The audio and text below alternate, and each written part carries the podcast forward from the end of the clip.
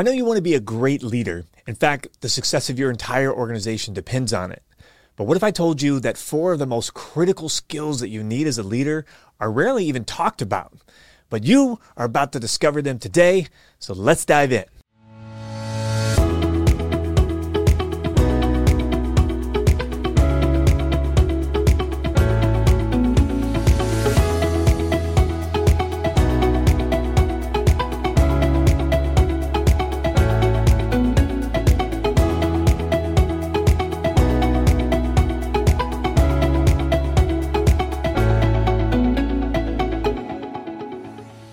Hey, I'm Harrison Wilder, and welcome to Success Sundays with Harrison. Today we're going to be talking about four executive leadership skills that you may not have heard of, but these four things are absolutely critical to your success as a manager or an entrepreneur or anyone who's leading a team. Now, I want to let you know that I discovered these things through uh, my own experience and mistakes that I made, uh, you know, and things I've learned from others. So I'm sure I'll be sharing some embarrassing stories along the way. But before we get into all that, could you let me know in the comments where you're listening from uh, and, and what you do? Uh, like, do you have a business? Are you an entrepreneur? Are you an executive in a company? Like, what's what's the role that you play? I'd love to just get to know you a little bit more. Well, here's the first skill.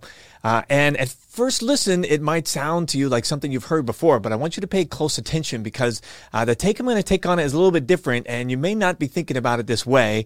That first skill is a passionate vision. You repeat that after me, a passionate vision. Now, Uh, I know you've, you've probably heard about vision and the importance of vision inside of your organization and how critical that is. Um, but this idea of a passionate vision comes from understanding that the vision that you need to be pursuing actually needs to come from within you. Uh, I used to be a part of an organization, and you know, every year we'd we'd kind of come around and we'd tackle the company vision for the year, and uh, you know, kind of the process looked like this: we'd go out and look at what other companies in our industry were doing, uh, or you know, what other people said, you know, what they what their goals were, and then we try to articulate a vision for the year, uh, kind of based off of the data that we were collecting from other people, or you know, maybe maybe uh, just some improvements among where you've, we've been. Uh, but what I've noticed is that is that that never worked. Like, we'd set the vision every year and it was just kind of like, ugh, you know? And uh, one of the things I figured out is that in order for a vision to really be compelling, like something that people can rally behind and get excited about, and even something that can keep you motivated, um, that, that vision has got to come from the inside of you. It doesn't work to just adapt somebody else's vision, right? And that's why I choose the word passion, like a passionate vision, because uh, recently I was reading how the word passion, uh, before it was ever used in like, uh, you know, a romantic sense or describing something that we love or something that we're passionate about, uh, the word passion actually comes from the original passion, like the passion of the cross, the passion that Jesus had when he laid down his life on the cross. And, and that's kind of how I, I want you to think about a vision uh, for your life, a vision for your company, a vision for your department. Like, what is the vision that you're willing to let all other visions die to, right? What What is the thing that that's so deep inside of you that you want to see for your team, that you want to see for your organization, that you want to see for your own life, that is worth just letting everything else pass away, right? And I'm not, I'm not asking you to like, to work this thing up, because that doesn't work either. I've seen people, you know, try to, try to force themselves to get excited about a vision, um, or sometimes they force themselves to get unexcited about the vision that they actually have on the inside of them. Uh, and the re- you know, it, it's like, you know, we, we feel bad, like we're not supposed to just like pursue the dreams that we have inside of us or desires. Like, maybe they're, they're evil. Maybe they're going to get us off course. But what I found out is that if you're honest about what's going on inside, and you, uh, and you set your vision and for your organization, for your team, for yourself, based on those things, that that is going to be something that, that is going to hold you through the year. It's going to hold you through the decades. It's something that you're going to be able to push towards because it actually came from within you. I'm a firm believer, uh, you know, that God actually puts desires inside of your heart, like things for you to do. And as you know, actually our responsibility is just to kind of keep our heart right towards God. And the Bible says if we do that, that he will give us the desires that will lead us um, towards the plan and purpose that he has for our life, uh, towards, towards what he wants for us. Um, contrary to that, by the way, um, Scripture also makes it clear that God can put desires inside of people's hearts that will lead them off course if they've chosen that they don't want God's plan and God's will for their life. So um, either way you, you go with it, like if, if you're somebody and your heart is right towards God, um, you can expect the desires that are inside of you to actually lead you toward his purpose. And as you listen to them, you can set a clear vision. So you may be asking yourself, well, yeah, but Harrison, I'm a, I'm a mid-level manager. You know, I'm a, I'm a vice president. I'm, I'm just a leader of a team. Um, like, you know, am I supposed to listen to like my internal vision? Well, Yeah, like uh, why don't you begin to ask yourself, like, what do you really uh, want your team to be like? What What is the job that you want to come to? What What is the desire in your heart about how this position uh, is going to uh, affect you and your life? And what do you want it to be like? What do you want to be like to interact with your team? What kind of What kind of place do you want to provide for your employees to work? And what kind of um, results do you want to produce for for your company? And so I think it's okay. Ask inside, you know, like really, really fine for that. And if you can't find anything on the inside that connects to where you're working, well, maybe it's time to find a new place to work. I don't know. But uh, but I'm telling you that um, if you're looking to the outside for vision, it's not going to work. And some of you, you've been out there, you've been trying to like create vision statements. You've been trying to do things and it's just not been working. Um, look inside first. Find out what's really going in there and develop a passionate vision. So that's number one. Uh, number two is this. Oh, by the way, uh, sometimes these things change. Um, our desires can actually change. I, you know, sometimes our desires are meant to like move us in a certain direction. And sometimes those things change in the inside of us. So I encourage you to to regularly check back in with uh, with those desires, with those dreams, with those things that are inside of you. Um, do a little update. I don't know if it's something you want to do every year, every quarter, but just do a check-in with yourself and be like, hey, where are we going now? What are we trying to do now? And don't be afraid to adjust those desires. That's the first one, a passionate desire, a passionate vision. And number two is this, painstaking clarity, painstaking clarity. Now, I use the word painstaking, uh, not because this is, has to be a painful process, but because, uh, but because it is a process and it does take uh, work and it does take like, uh, you know, really paying attention and writing things down in detail. Uh, what, and, uh, and I'm not talking about a plan here.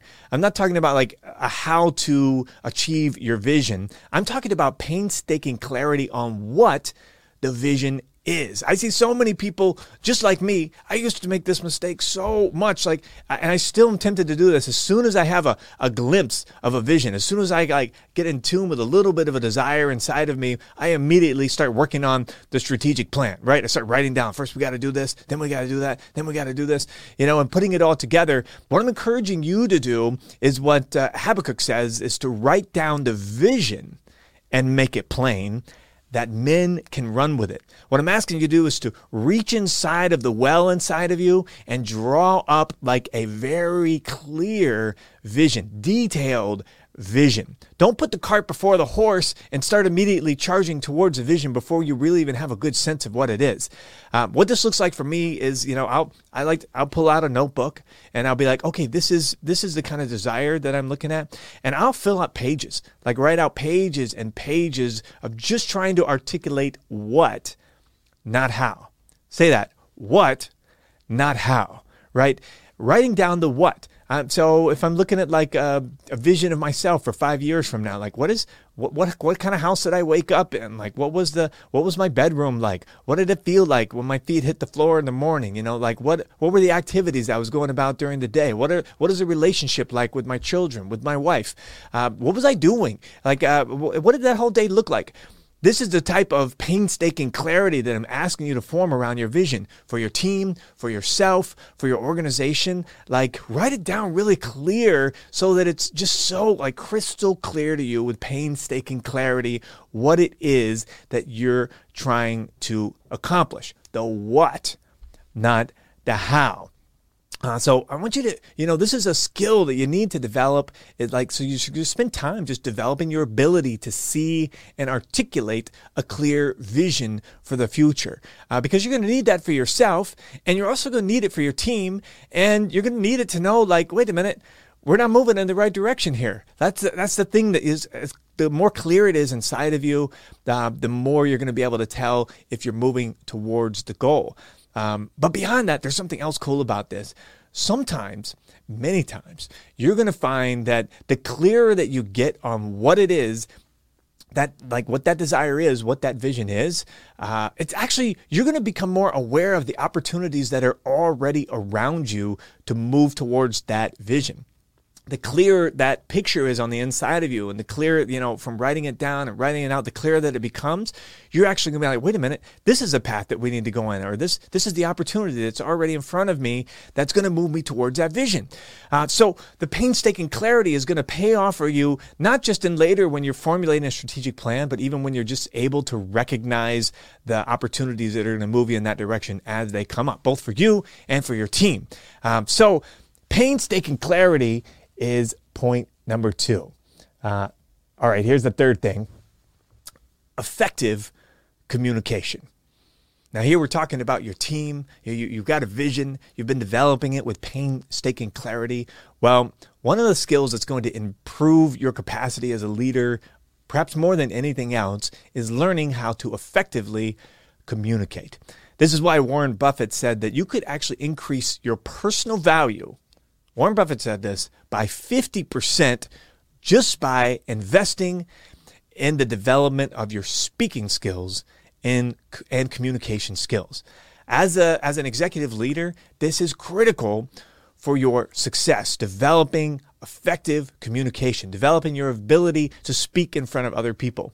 Uh, I was listening to a preacher uh, just not too long ago, and uh, he was preaching out of Ephesians five, and he made this interesting point, because in, inside of Ephesians chapter five, uh, one of the verses says that, that we should be filled with the Holy Spirit, and then it says speaking to one another in songs and spiritual songs and psalms, and, and it kind of has a list of like of like things that we can speak out. But I think the, the preacher was emphasizing the fact that be filled with the Holy Spirit. Uh, that verb there, be filled, is actually a passive verb. So it's something that that the Holy Spirit like does to us. God fills us with His Holy Spirit. It's not something that we can like actively be like, you know, do, we can do something and work it up and get ourselves filled. Uh, it's a passive thing. So it's more like be willing, be available, uh, be present with the Holy Spirit so that He can fill you with His Spirit, right? Uh, but then it says to speak it out. And the speaking out part is an active verb in the original Greek. So we're looking at like passively being filled with the Holy Spirit, but then our part, the part we get to play, the active part we get to play, is to speak out those things um, that come on the inside. And so when I think about this and, and the stuff we've talked about today, is like, you know, the desires, the vision, these are things that we allow the Spirit to fill us with, rather passively, like He's the active force, putting those things inside of us, but our role speaking it out, right? Learning how to communicate it to other people, learning how to write it down in a clear way that, that people can run with it. Um, that's our job, is to speak. Our job is to uh, communicate effectively. And uh, so when God puts that vision inside of us and He puts those desires in us, we need to learn how to communicate, how to communicate that well. Uh, so that's the third thing, is effective communication. Uh, the fourth thing I want to talk to you about today, the fourth skill that you need as an executive leader, uh, I call this relentless personal development. Relentless personal development. Uh, when I was in college, I was I had a lot of a lot of vision, right? A lot of dreams, a lot of desires, uh, big things that that I've always. I, from an early age, uh, anticipated and expected to do with my life. And I remember coming to a point in college where I was I was working full-time, I was going to school full-time, I had three jobs at the church, and I was starting to feel a bit overwhelmed and feeling like, man, I'm not even like doing all these things very well uh, because I'm just, I felt spread so thin. And so I started to have a, a prayer conversation with God about this, saying, God, I think I need to cut back on the things that I'm doing. I'm just, I'm overwhelmed. I'm tired. You know, I need to do less. And I was expecting, knowing God who He is, as a compassionate, merciful God, I was expecting a bit of empathy from the Lord, you know, kind of be like, yes, let's sit down. Let's let's look at this together. Let's decide the areas that we need to focus on and the things that we need to drop. And I was really surprised when the voice that kind of came back to me inside of my spirit said, uh, is this it? Like, is is this all we're gonna do? Is this the is this as far as you're gonna go right here? Like, I you know, I probably had like less than a hundred people that I was you know, impacting at that time uh, through like personally.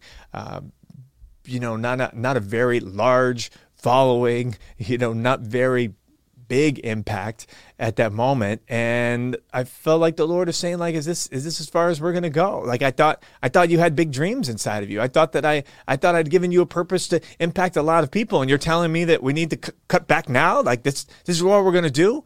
And, and what became clear to me uh, through this little challenge, this little nudge uh, from, from the Holy Spirit inside of me was that, Hey, um, it's not about, it's not about doing less.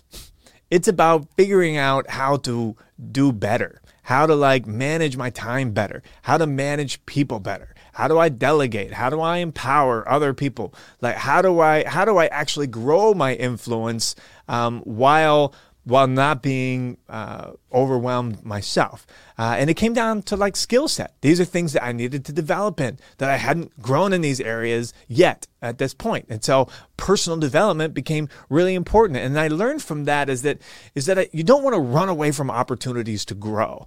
Uh, when opportunity presents itself for you to be able to become bigger and to grow, um, embrace it. You know, t- take that opportunity. I remember years later, uh, you know, my first time that I had to let someone go that was working for me. And I can't tell you how bad I wanted to pass off that responsibility to somebody else. I was looking around like, who else, who else could do this, right? Who else could uh, communicate this? You know, who could do this? Uh, but, but, the, but the buck fell to me. And uh, I decided, you know, before I went in, you know what?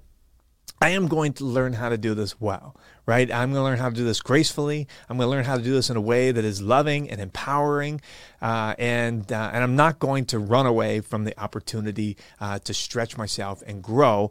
Um, I'm just going to make that commitment to relentless personal development. Uh, and so I encourage you as well, you know, you're out there, uh, you're you're growing, you have so much impact, you have so many dreams and desires on the inside of you.